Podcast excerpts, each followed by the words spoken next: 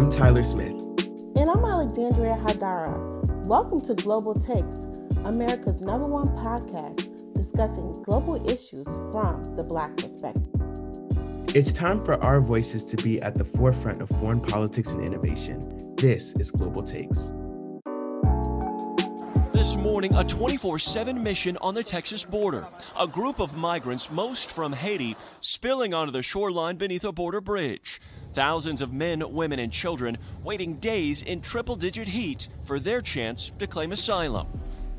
The horrifying images of the U.S. Border Patrol galloping on their horses while whipping black Haitian immigrants into submission revive emotions of slavery. And get this some Haitians were even chained and shackled on their way to be deported back home. Does this signal to the world the lack of importance of black humanity, especially in the United States?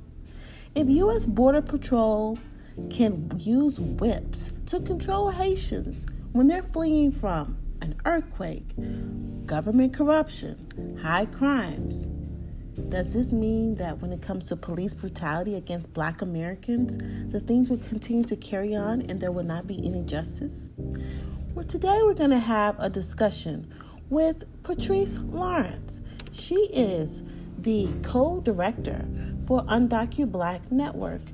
Undocu Black Network is a multi generational community of currently and formerly undocumented Black people fighting to not only survive but thrive. Let's talk to Ms. Patrice Lawrence in this discussion of Global Take. So, we're just going to jump right into this interview, and we're very excited about all the work you've been doing. So, just want to um, focus on the first question. Can you just talk a little bit about your organization, Undocu Black, and the work you're doing to help address the Haitian crisis at the US Mexico border? Yeah, so my name is Patrice. Um, I am now executive director of Undocu Black Network. Um, we are a network of Black uh, people who are currently or formerly undocumented.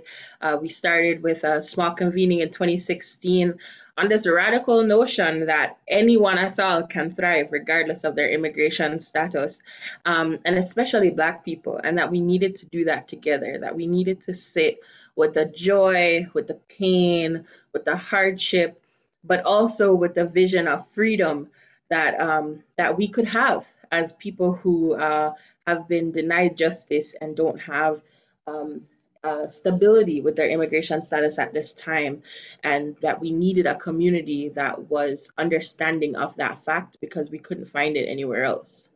Okay, so even like um, other immigration um, groups like CASA and some other like Latino focused immigration groups, you felt like there wasn't a space for the Black immigrant it wasn't the same, you know, like we needed a place for us that was by us, that understood us.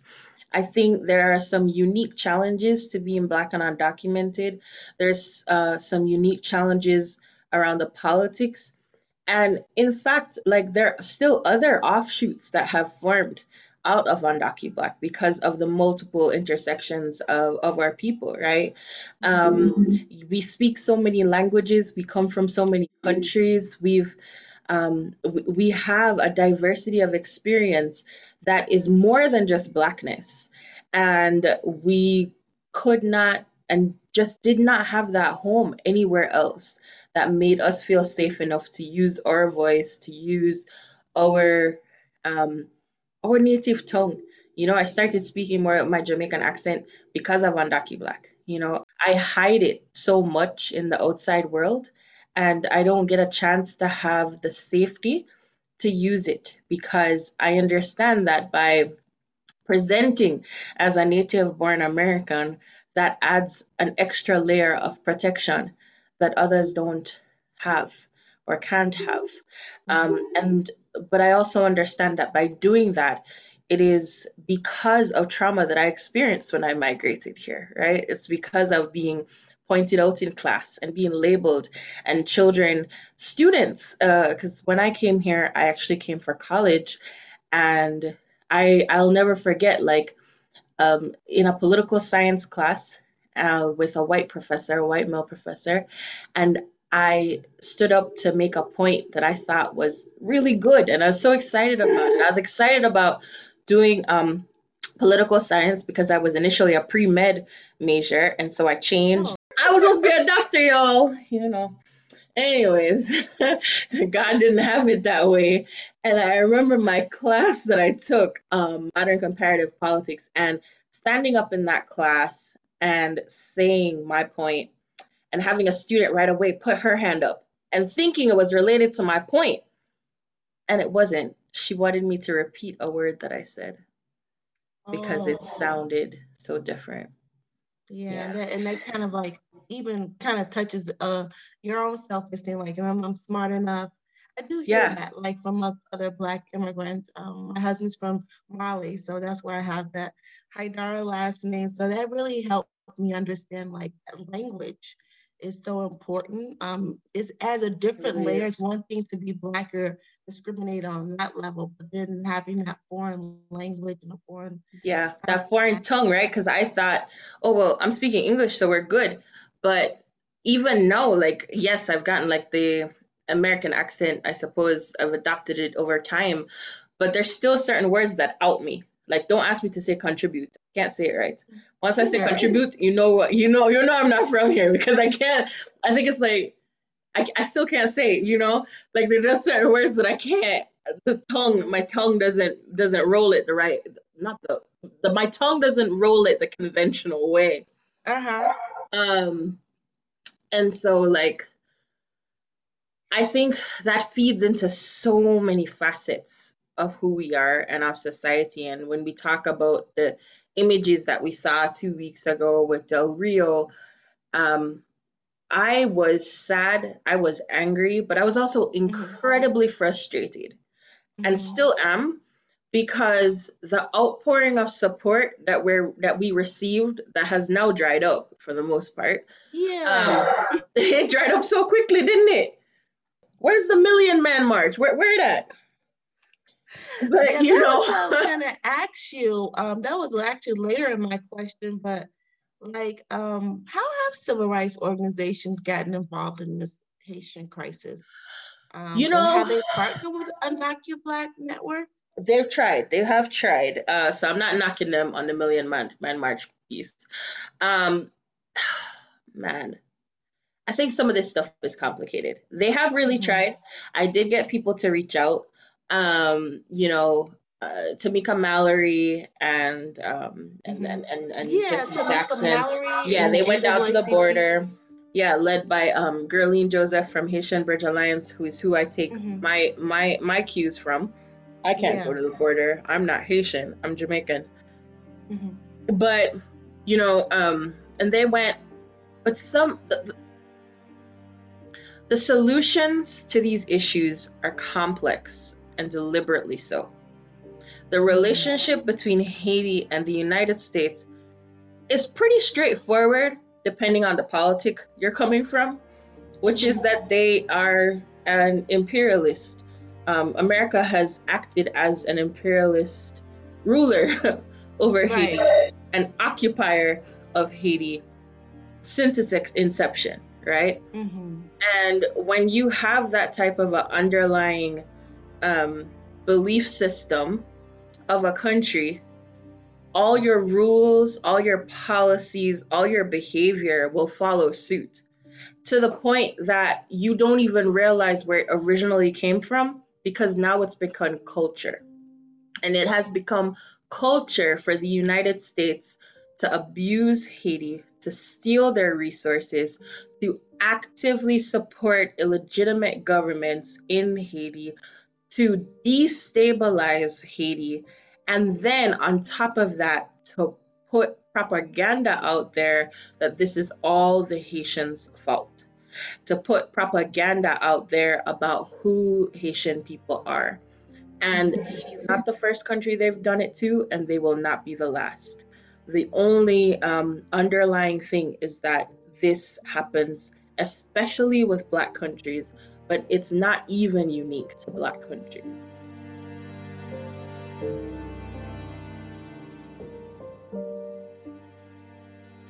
Yeah, I mean, I know like when it comes to our U.S. policy towards Haiti, um, you know, like you said, it's been very complex. It's been more of an imperialistic relationship. And then recently, the U.S. Haitian envoy to the envoy to Haiti um, from the State Department, he recently resigned, which really like shows like even the the back the backroom discussions on U.S. Haitian policy, like um, like showing that Biden was a little bit too cozy with the current president, um, mm-hmm. Ariel Henry.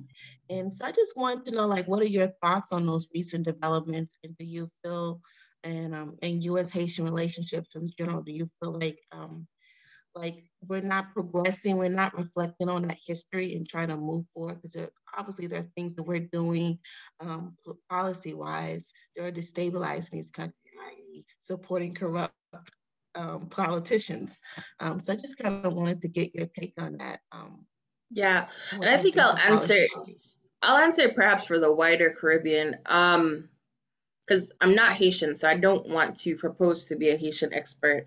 And the way how Undocu Black tries to do this work as well is, yes, to talk about whatever is current, but also to explain that this is part of a larger um, paradigm, um, which is that Mm-hmm. I don't remember the president it was who put in the big stick policy. Was that Roosevelt? Maybe. I'll have to look at some history books. okay. Let's say it was Roosevelt. Let me start over again. I remember when America did the big stick policy, at least learning about it, wasn't born yet, right? But the idea was that the Caribbean was supposed to be the playground for the United States. Right. They were supposed to be able to rule over the Caribbean and do whatever they wanted, however they wanted. Okay. If you have not followed their rules, then you have been met with consequences. Now, that was way before the big stick policy in the case of Haiti, for instance, since they got their independence in 1804.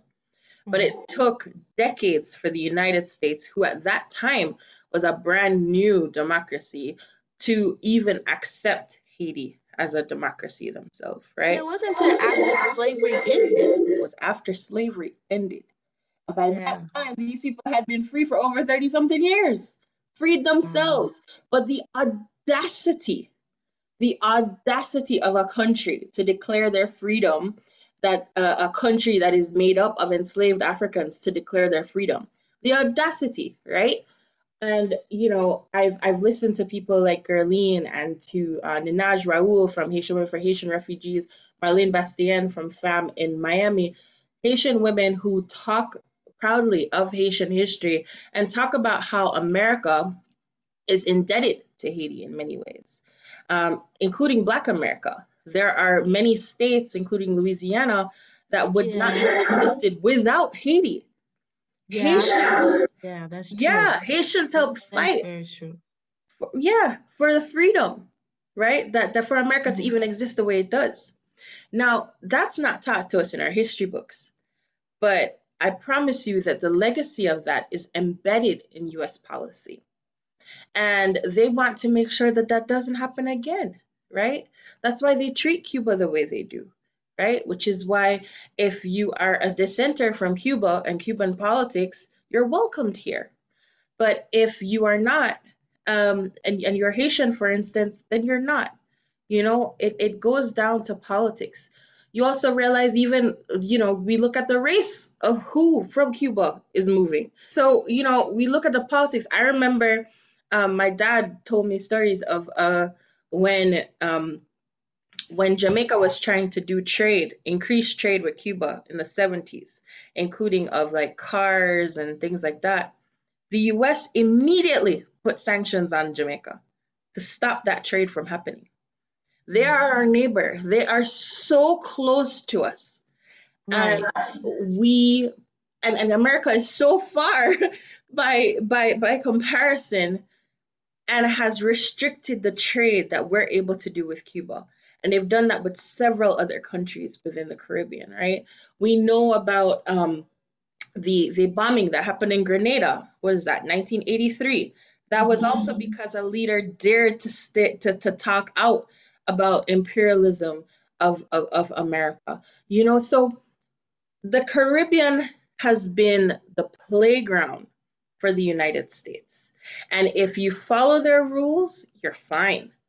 But if you dare to go against them, if you dare to assert your independence, if you dare to call them out on their bullshit, that's when you are attacked.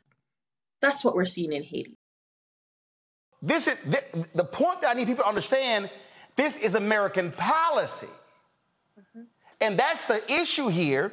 And we, we need to contend with that. Why does America have a different policy for Haitians than they have for Cubans? What exactly is the distinction for America freely accepting Afghan refugees or other refugees from around the world, but having a separate status for Haitians? Seems like those policies have just made it just caused an, another economic collapse in those countries. Like, if you're not able to trade, and how can you like create jobs, and how can businesses grow, and how can you expand, and how can you build an economy? So, um, I mean, there's no is is there is there a, um, I guess a a specific purpose to keep to continue to perpetuate these policies because they always backfire. They're going to create a migration crisis if the economy collapse or the. Well, well, you know, if they create a migration crisis and um, if they create a migration catastrophe, which is, you know, always um, backed by the president in charge, whether it's Trump or Biden, it's just the same. I actually think Biden is worse because at least Trump told you that he was going to be evil, but Biden pretended and went on bended knee. Just Google Biden on knee little Haiti. It's hilarious. He went down on his knee in Little Haiti on the campaign trail begging for the Haitian vote and making all of these promises to Haitian Americans and then breaking almost every single one of them, right? Um, but I don't think it's backfiring. I think we can follow the money and we'll see that their net gain probably uh, you know, is still in their favor. So when you think about even like climate change, right? Like the reason that that that Haiti um, has a hard time recovering from climate uh, disasters, earthquakes um, hit worse, and, and and and and hurricanes. Earthquakes because of their location to the tectonic plate, but even their ability to recover from that. And then when we talk about hurricanes, um, natural disasters, some of that has to do with America as well right? America has embargoed different um, relationships about fossil fuel and resources from Haiti. Um, they have uh, they have been a part of different. Um, uh, sorry, getting distracted here. Uh, they, they, you know, they've been a part of of of of, of different uh, efforts to to to take away resources from the Haitian um, country. Um, Ninaj and others will talk about it more. History will, of course, tell you about uh, them stealing gold from Haiti, them stealing trees from Haiti, um, them, you know, really having an impact on what their environment looked like. And that was a mere 200 years ago. So we're feeling the impacts of that now, right? Because you cannot fight off natural disasters. And then if you don't have a legitimate government, to put in mitigation um, practices, right? So Jamaica, we also have similar issues with climate change. Our beaches yeah. are also being erode, eroded. We also had problem with soil erosion. All of these things. I think the one difference is that we have had more years of stability, be able to have more sovereignty of our country to be able to fight some of these things, right? To be able to to to to control the uh, where we can the rate at which climate change um, changes our land. Haiti hasn't had that choice, right?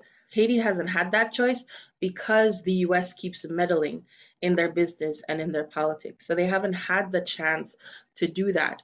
Um, and that then feeds into everything else, which I think is like difficult for a place like America, unless like you really pay attention to the land but like from the caribbean like the land is your sustenance is your economic is your is your money right what you plant what you grow you sell um, you know, ecotourism, regular tourism, fishing, all of those things. We are so deeply connected to the land. And so if the land is not producing what you need, then how will you function, right? How will you function? How will you function as a society? How will you function as human beings? And so that's why people migrate, right? And then when when when Haitians were needed in Brazil and in Chile, they were needed, right? They helped. Yeah, yeah, yeah. They helped. They needed a workforce mm-hmm. after the earthquake. Those countries needed a workforce, and so they welcomed Haitians. In a similar way, U.S. has done that from the Bracero program with uh, with Mexico. When they needed Mexicans, mm-hmm. they asked for them, right? The teaching right. programs, the farm worker programs. When they need Black people, they send for us, right? How many of us come here as teachers and nurses and all this? When they don't want you, they discard you. And that's what we keep seeing. And so we've entered an era where they've made a calculation that they don't need Haitians, right? Um, that they don't need as many Black people. Apparently, they've reached their quota. And so, um, yeah, that is very interesting. I used to work at the State Department of Consular Affairs, um, working in Ciudad Juarez, Mexico, right on the border. And if you look at the number of visas that we issue in Latin America compared to Black countries, it's like night and day. I mean, it's harder to get a visa if you're from Africa. Definitely harder if you're from Haiti or from another country. Some countries they just have these um these these um yeah lottery um what is it called? Yeah, the lottery or the lottery and and they keep oh the lottery is my favorite thing to talk about. Diversity visa lottery. Yeah, the diversity visa lottery. That's right. I I love the program. The program itself is good, but it's one of the only ways that Black people can autonomously come to the United States, right? So they adjust the numbers every year about how many visas and how many uh, countries are allowed to be in or not. So Jamaica hasn't been in for a while because apparently we've they've reached their quota of Jamaicans. Mm-hmm. Um, same for like Trinidad, lots of Caribbean countries, but a lot of other African countries still have not had that quota. And supposedly it's a lottery, it's supposed to be blind. But the majority of people who are picked are actually like managerial individuals and higher up individuals. And that could be because in order to apply, I suppose you would have to perhaps have the stability to move to the United States because they don't give you any assistance, right? So the lottery, they mm-hmm. pick if they pick your name, you just come. Like there's no um nobody's giving you like a stipend or something. You have to figure it out. Um, but under Trump, he actually changed the rules and said that you have to have a valid visa, uh, not visa, a valid passport before you apply for the visa lottery, uh, the diversity oh. visa. Yeah, and like can you imagine in COVID, right? Before COVID, it was hard anyway, but many people, they've only got one place in their country that you have to go to get your passport. It's hard to get to, it's usually in the town, it's expensive to get, you mm-hmm. have to wait a really long time. And this is for a chance that you may not even get. About 9 million people apply every year for diversity visa lottery, and they don't give out more than 50,000 visas. So how many people are applying um, and not getting through? And it is still expensive. But oh, here's the interesting part that I love. And this just shows you how they pit people against people. In 1999, when they passed NACARA, which was a green card um, program for Central Americans, the mm-hmm. trade that they made in order to be able to do that was to cut diversity visas. Uh, this is Congress who did that they cut 5,000 visas per year until those green cards are replenished. So we're now about 20 years in, and I think now we're at the cutoff, and so we're going to be able to get back that 5,000 to allow mm-hmm. for a cap of 55,000 uh, diversity visas every year. And they tried to do that again when we were doing the um, Dream Act fight of 2018. And Undocu Black was a part of the people really pushing against that. And we got the Congressional Black Caucus to talk out against it and to say um, that, you know, you can't do that. Like you cannot trade diversity visas for for this thing but before like our intervention it was it was it was like uh it, it, it was it was the way of the land in the in the congress that in order to get this thing, you put this thing that Black people have access to.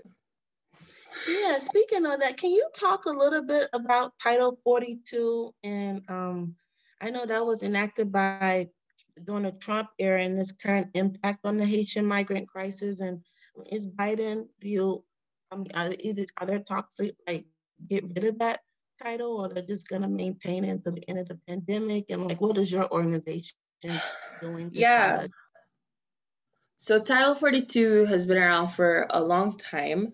Um, and the usage of it for this pandemic is what is interesting. So the only way it can be used is if CDC agrees um, or gives a reason for it to be enacted, right? So CDC gives a reason for it. Now I don't trust the CDC, right? Wasn't it the CDC that said that um everybody yeah, now CDC. yeah mm-hmm. that, that, everybody now don't have hmm, let me retract that. I don't always trust the CDC since they're the ones who told us that now we don't have to wear masks indoors and we don't have to do this and we don't have to do that. Get vaccinated, folks, if you can. Uh, save a life. Wear your mask, damn it. And so, but these are the same folks who who who um who bent the rules to say that to help to stem the the, the uh, COVID, then you know, no migrants allowed. It's stupid. It's stupid. It makes no damn sense. And um, and several CDC officials have come out to say that. In fact, Trump had to go through um, several lengths in order to get the rule in in the first place. And Biden knows this, and he is choosing to put it in anyway, and only taking who he wants into the country. Um, I think Title 42 allows them to do what America does, which is to say no to Black people. Wow. I, mean, I think it's all of these policies that are just creating these problems for us. It's kind of like when there's not enough self-reflection on what we're doing to perpetuate, particularly like supporting these rogue political leaders. When you were talking about, I know there's a lot to unpack with what you said. But, Sorry. um, with the, but with the Haitian crisis and comparing Haitian politics or Haitian relations with um, United States versus Jamaica and Cuba.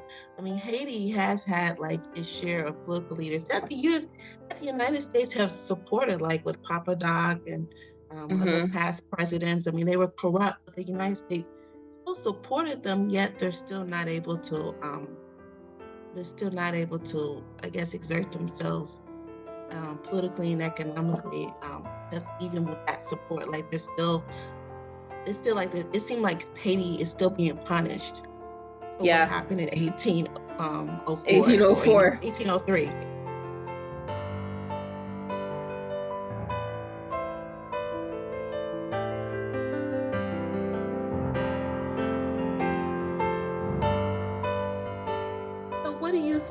Is happening? Like, what do you see?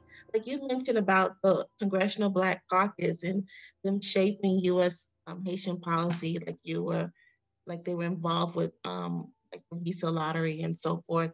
Like, um, how do you see the Congressional Black Caucus playing in the U.S. Haitian foreign policies? Are you guys going to hearings on the Hill or um, having um, meetings with congressional leaders or working with yeah. lobbyists or forth? Yeah, we have been. I mean, you know, I think CBC Chair Joyce Beatty came out with statements different congressional leaders have done that too of the Black Caucus. Um, there was just a hearing with Ambassador Foote yesterday. Um, but beyond that, we, in order to show true solidarity, we'll have to make some tough choices about uh, things that have become conventional for, for Washington, D.C. Mm-hmm. That includes the support of ICE and CBP. That includes ballooning DHS's Department of Homeland Security budget every year. Um, that includes the money that we spend every year on the defense bill and on war in this country. And I don't know how willing people are to take it to that step. Right? It's it's all good and great to do a press conference. Sure, let's do it. But after that, are you holding back the purse strings? Are you uh, putting uh, language in appropriations that says that DHS cannot use money to deport Haitians?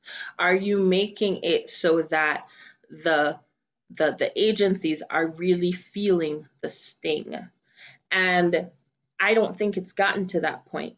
And I think it needs to get to that point for us to truly believe in this solidarity of any caucus, right? And they're not willing to do that. So we're talking about reconciliation. There's still money in reconciliation for the border right now, mm-hmm. right? Homeland Security Caucus still has um, uh, an allotment of $50 billion that is going to go to border. For what? Are we going to change that? Like, look at what we just witnessed. Are they the right agency to handle the border? Who else should be doing this? I dare say give that money to the, the, the organizations that, that could do this work. Rewrite that entire language, right? ICE and CBP get $25 billion every year. Wow. Just ICE and CBP. Not even um, the DHS as a whole. What are they using that money to do? Right? It's, they're just having detention centers. I read something about how Black immigrants are more likely to be in prison or put in detention centers or use, um, you know, yeah. excessive force when dealing with, with them versus um, other immigrant groups. And for longer times too, because, um, you know, we're punished again for ever asserting anything for ourselves. So there are certain black countries and especially certain African countries that will not uh, accept people who are being deported. And as a result, what the United States does is they go, oh, well, your country won't accept you. Well, neither will we. So we just keep you in a cage for 20 years. Oh, really? Wow. There are people in detention right now. And the only reason they are there is because their country told the United States that we will not take these people back. We will not issue travel documents. You are not allowed to land that plane.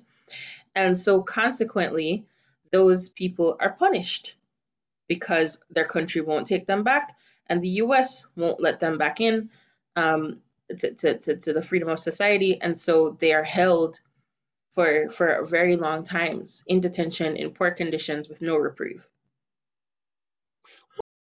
what role does Mexico play, like these third countries, if you will? Um, like... I mean, so many folks have who are Haitian have been in Mexico. They've been waiting, and they were being allowed work permits for some time, and those also started getting taken away by the Mexican government. Um, so they're aiding and abetting whatever it is that the United States says they're supposed to do. Mm.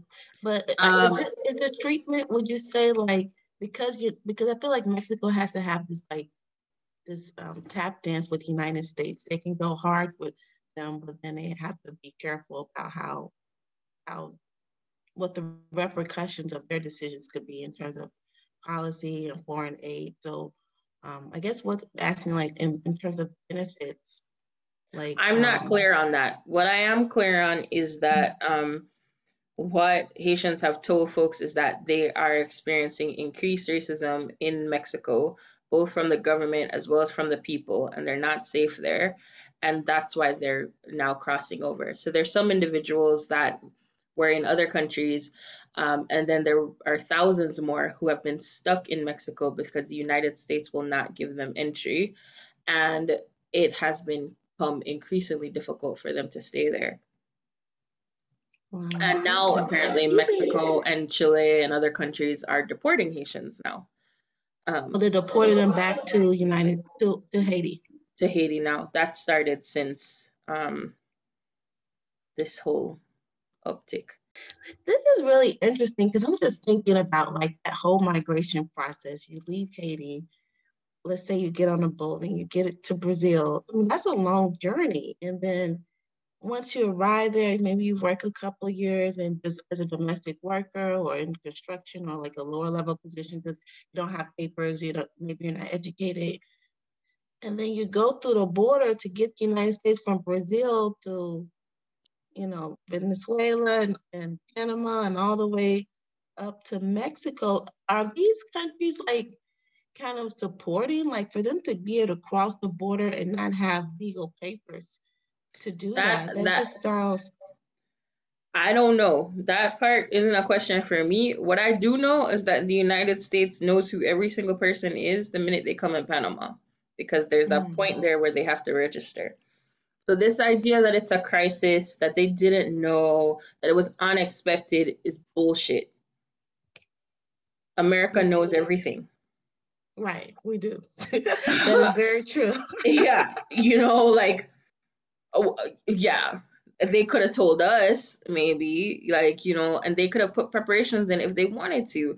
But like, this just all comes back to like the idea that if they thought that these were poor, helpless Norwegian white teenage girls, we would be rushing to send the Red Cross and all the mm-hmm. agencies and you know we would have food drives and the best blankets and bouquets and a cavalry of of vehicles right to support these individuals because we would say, oh, these poor people, they right. need our help.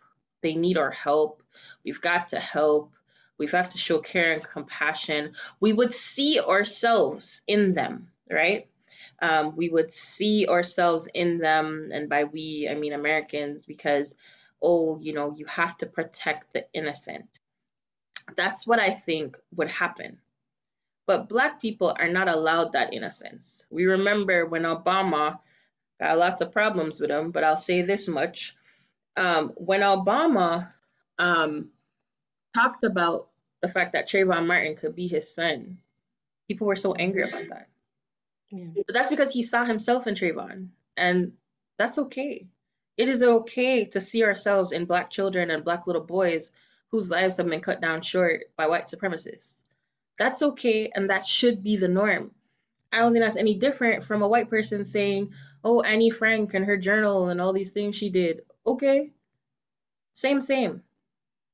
But people and the powers that be do not see themselves in Black migrants, in Haitian let's migrants. Talk about, let's talk about that a little bit because that's another topic to unpack. But um, as far as like um, Haitian migrants and people not seeing, like Americans particularly not seeing themselves in that, in the humanity and the suffering of Haitian migrants. Um, how, why do you think Black America as a whole um, politically have struggled to get involved in these immigration issues? And is there like a disconnect? Because, um, you know, as a person was Black American myself. Um, family, my family's from Mississippi, so we're from the deep, deep, deep South. And um, do you feel like there's a disconnect between Black Americans and the Black immigrant community, and that is why we haven't like embraced or brought this issue into like our issues? Because Black American issues are more domestic, like. Well, so I just kind of want to know your take on that. How can why should Black America care on this issue? How do we get do we get the mainstream Black culture, Black population involved in this issue? I think a couple of things. I think on the surface, it may seem that um, we don't have that much in common, being native born uh, Black Americans and the rest who may have migrated here. Um, you dig a little deeper, and there's almost nothing that sets us apart. Mm-hmm. Um, Black people have always migrated.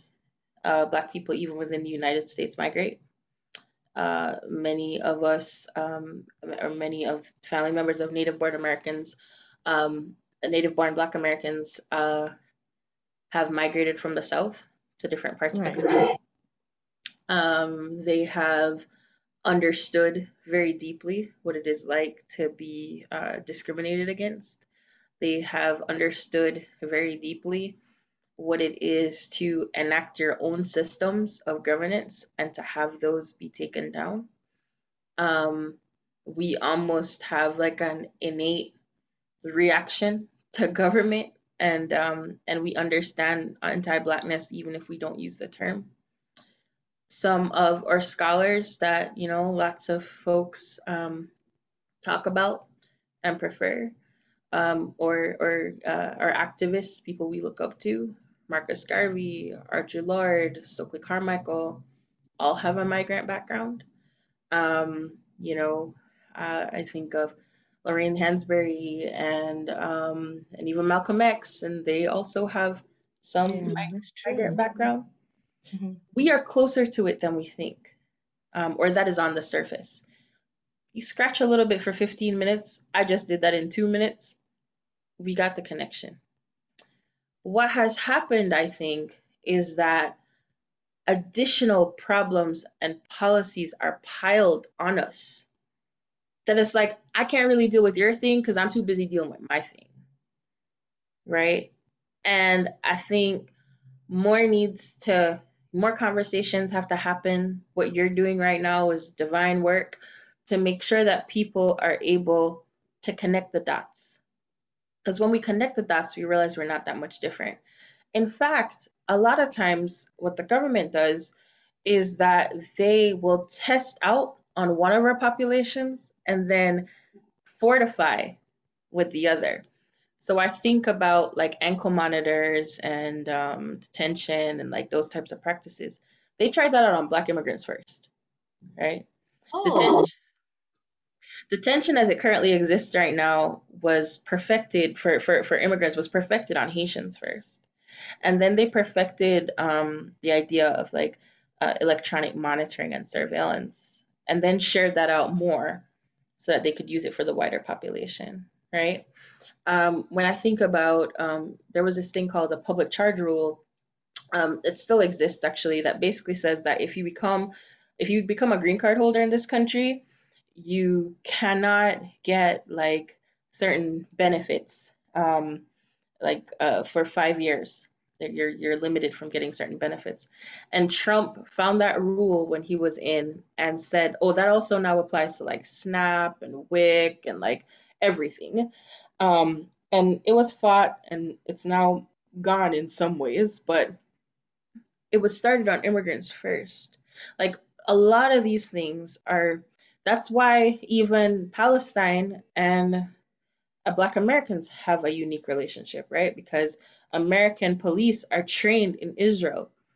Um, and the force that they use against Palestinians is fortified there. And then they use those same tools and tactics against Black people here in the United States. Not a conspiracy, absolutely a fact, right? They test out possible options in all of our populations across the globe and then perfect them in the United States. Um, and that happens both within the United States as well as outside. So when you have that knowledge, then you realize that we're not that different.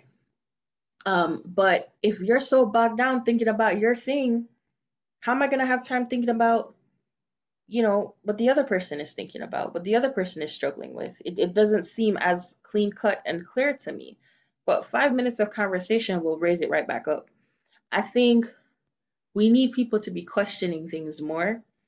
And I suppose we as Undocu Black and orgs like ours need to make it more popular, make it more cool, come out of the policy jargon.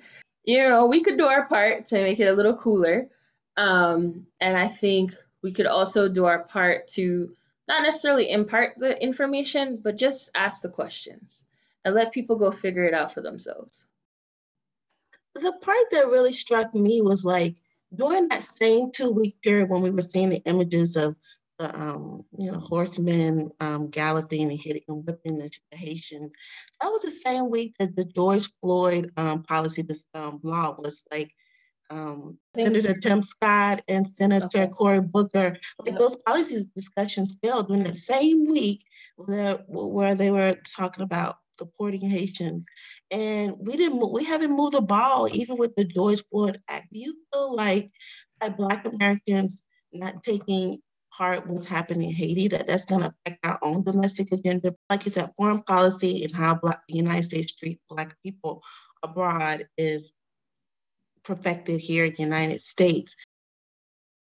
I'll say this: like I uh, need to read more deeply into the uh, George Floyd Act, but from what I understand, I don't know how much I trust it. I do know that asking the police agency to inv- investigate themselves and putting more policies in place that they are going to keep themselves accountable will not save us, will not solve anything, and that is at least something that we could also learn from um, immigrants from DHS because those policies already exist. ICE has guidelines that they're supposed to follow for migrants. ICE has practices that they're supposed to, best practices that they're supposed to institute to make sure that people's rights are protected. And what we have witnessed, what we know to be true from the stories of individuals, is that those are not respected. And I am yet to hear that the people who were on horseback were fired, right? Yeah. That the people who were on those horses with whips were fired. Horse reins, whatever they want to call them. And so, and we probably won't hear it. We probably won't see anything from the investigation because that is one agency investigating the other agency. And how well has that worked for us? How many police officers has actually been found guilty of the murder that they've committed against Black people? How many Black uh, femmes, LGBT folks do we have in the news, on the papers, who are abused and killed just the same as Black men? So we have to rethink what all of that looks like, and we have to look at how they're already treating marginalized people to see that it's all the same. And policing is all the same. All of this is the same. And yes, for that reason, I think we should be more united on some of these pieces because we could compare notes and see mm. where, you know, policies that we're thinking are brand new in the immigration world are not brand new, or policies that we're seeing as brand new in the civil rights world are not brand new. And we could reimagine futures that actually work for us. Okay, well, on that note, what's what's next for you, Miss um, Lauren? That's my last question. what's next for me? Um, I think we're gonna try to uh, build and maintain new relationships with all of these allies. With you, I hope you invite me back to your yeah. program. I hope oh, that great. I would love that. I would love to be here. I would love to have more consistent relationships so that we could actually build together. I hope that when the world opens back up uh, safely, that we could break bread together, that we can get to know each other. And who knows, we might be able to connect some dots and you might be my cousin and you don't know it. oh boy, well, thank you so much, Ms. Lawrence. This has been a great conversation. I've learned so much from you. And um, yes, we will definitely um, bring you back on, and we want to keep this relationship going. And I'm just really excited about the work that you're doing, and would like to get involved with your organization in some capacity. So, so thank you so much for your for your time. Absolutely, you as well. It's been a pleasure.